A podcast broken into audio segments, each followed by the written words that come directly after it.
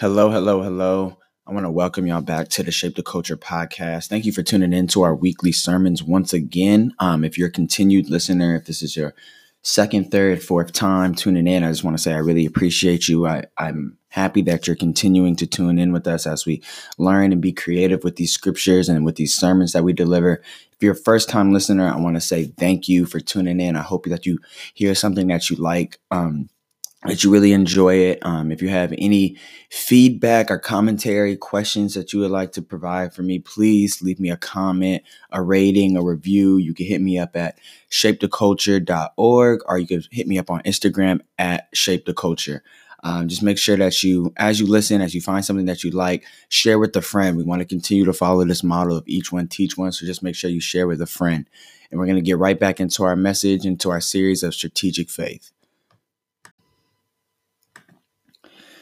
So, this week, as we continue to look at our series, Strategic Faith, I want to kind of recap what we've been talking about. I know for the first uh, message, we talked about faith as an action.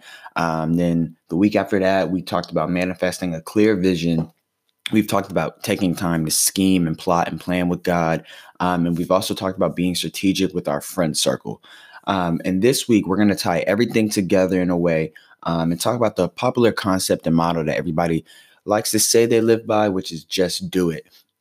We all know this phrase thanks to Nike. Um, it's a popular concept that we buy into. We love to say that we adhere to it. Um, but when I when I started thinking about it, and the more I do think about it, when I think about just doing it, I think it means so much more than just a casual phrase. Um, re- really, when we examine what it means to just do it, we see that we have to be willing to walk out on faith um, when we just do it. We have to be willing to accept our purpose and blaze the trail set for us. Um, to really just do it, we have to be willing to walk with God and trust in the calling over our lives. When we say that we're just going to do it, um, and you know, it's it's okay to be strategic. We talked about that in the first message, and we've continued to talk about that.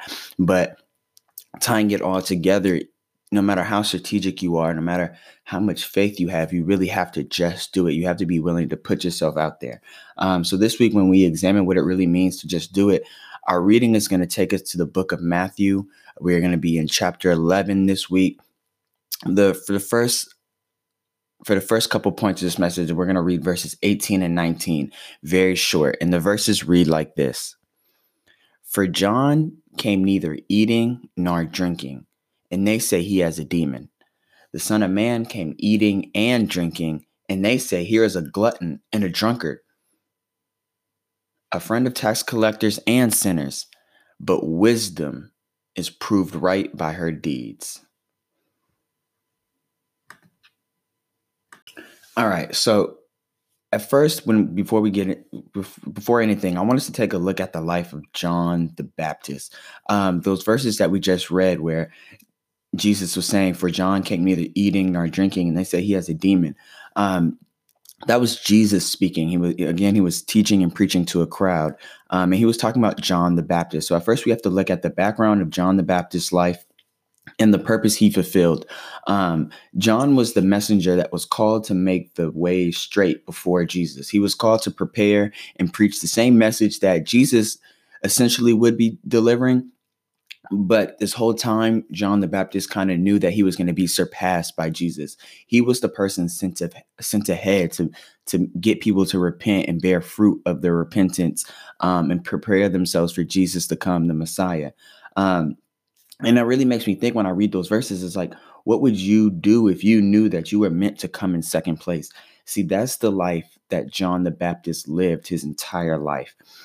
And it, it's interesting to me because he chose to understand that not only was his purpose bigger than him, but he decided to live it out completely. Like he understood that, okay, I'm doing this for somebody else and I'm potentially helping somebody else set up their kingdom, but I'm just going, going to do it. I'm going to do it with all my heart and all my soul and all my mind. Um, and then when you continue to read about John the Baptist, you you read that he lived out in the wilderness, that he ate locusts and honey, and that he gave everything to pursue this calling over his life.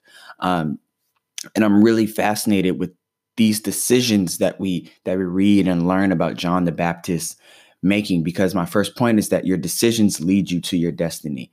Um, when you when you decide to just do it and make the decisions that align with your purpose and with your calling, they're going to put you on the right path. Um, and the thing about making decisions is that there's always two options. We read that Jesus told us that John came neither eating nor drinking. He was the one who modeled the very life we would we would assume God wants us to live. And according to Jesus, he was better than Jesus. He lived a, a, life that many people would say was better than Jesus. Jesus feasted and drank. John fasted and abstained. Um, but still, John was considered a demon. He was doubted by those around him. And so, those around John you know, they thought he was crazy and he didn't make sense. And I believe that that there were times that John also felt like he was crazy, like he was making the decision to follow God's plan without any confirmation. Because, like I said, decisions always come twofold. He could have decided, you know what, like, yeah, I don't know who Jesus is. I don't know when Jesus is coming. I don't know what Jesus is going to look like. And all I'm being told, all God is telling me is that to prepare the path, to just keep at it, to stay diligent, just keep working, keep building for somebody else. Um, and I really admire John for making a decision to say, okay, guess what? I know my destiny. I know what is for me. Um, it may make me look crazy. I may be all on my own, but I'm going to keep preparing the path. Um, he was spending years preaching with no confirmation that he was correct. And he was spreading a message that he hoped would be proved right, but he just never knew if it would. And it, it's it's it's special that a promise was spoken over John's life, and he was just obedient to it. And when we walk out on our faith, we have to really believe it. We have to really believe that God is telling us the truth and that there's something on the other side for us. That's why faith is in action more than anything. If we're going to talk about it, then we need to be about it.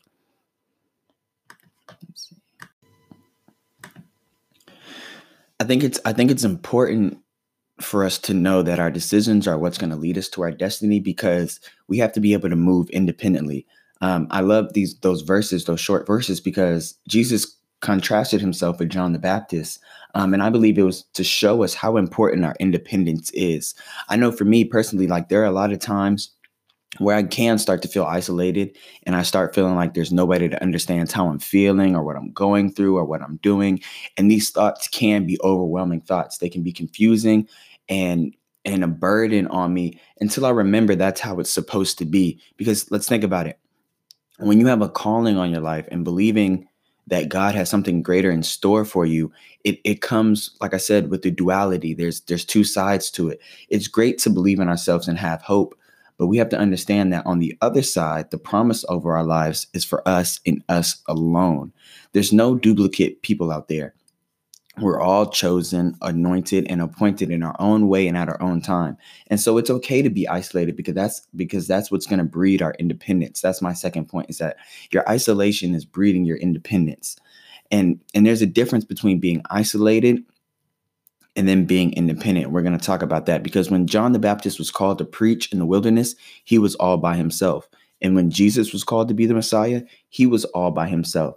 But being isolated, feeling alone is all part of the process of building up that faith that we need to believe in ourselves more than anything. Um, we have to be able to conquer the fear and anxiety of doing something nobody else has done and walking a path that is made just for us and nobody else. We need isolation because if we allow ourselves to start feeling to start feeling like being independent is wrong and we want to fit in with the crowd, then our decisions won't lead us to our destiny. You have to be able to enjoy your time alone, knowing that it's for you, knowing that your time of waiting and having to be patient is opportunities and moments that you need to be spending learning and growing. In those times, you are literally being formed and shaped by the Spirit of God living inside of you.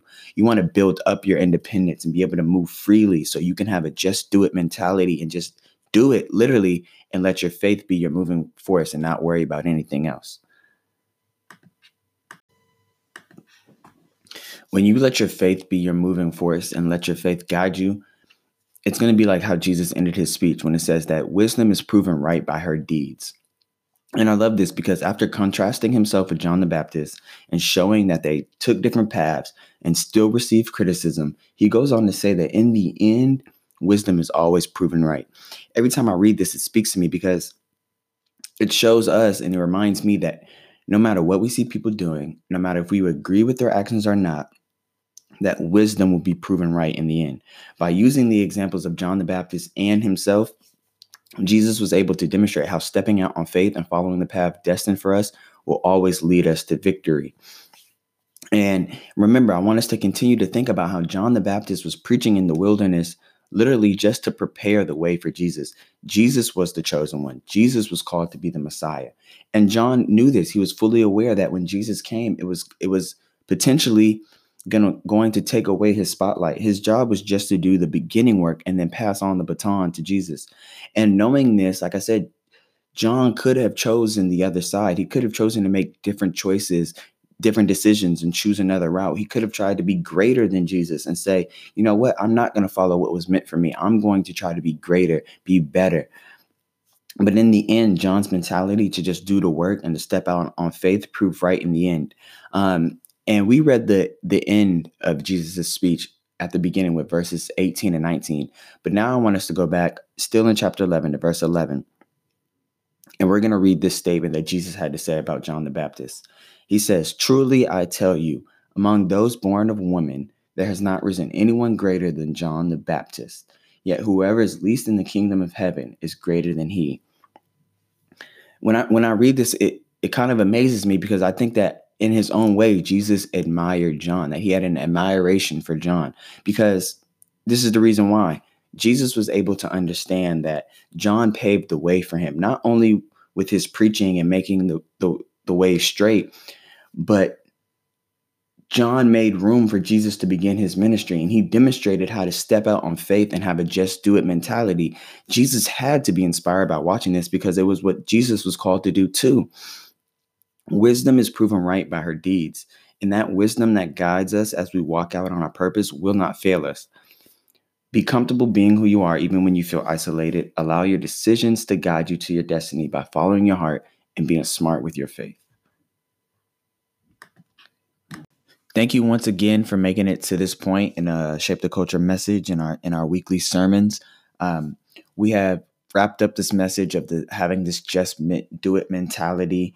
Um, and it really just boils down to allowing your decisions to guide you um, and like i said following your heart but also being able to be smart and make the right decisions um, i think that's something that we all need to pay attention to especially when we continue to move out on our faith and, and walk in our purpose um, so i want to thank you again for listening i hope you found something that you enjoyed remember I'm down for all feedback, all constructive criticism. Um, I like to talk to you guys about what you guys liked, about what you guys didn't like. Make sure you subscribe at shapetheculture.org um, and share with a friend. Thank you for tuning in once again. I love y'all and talk to y'all next week.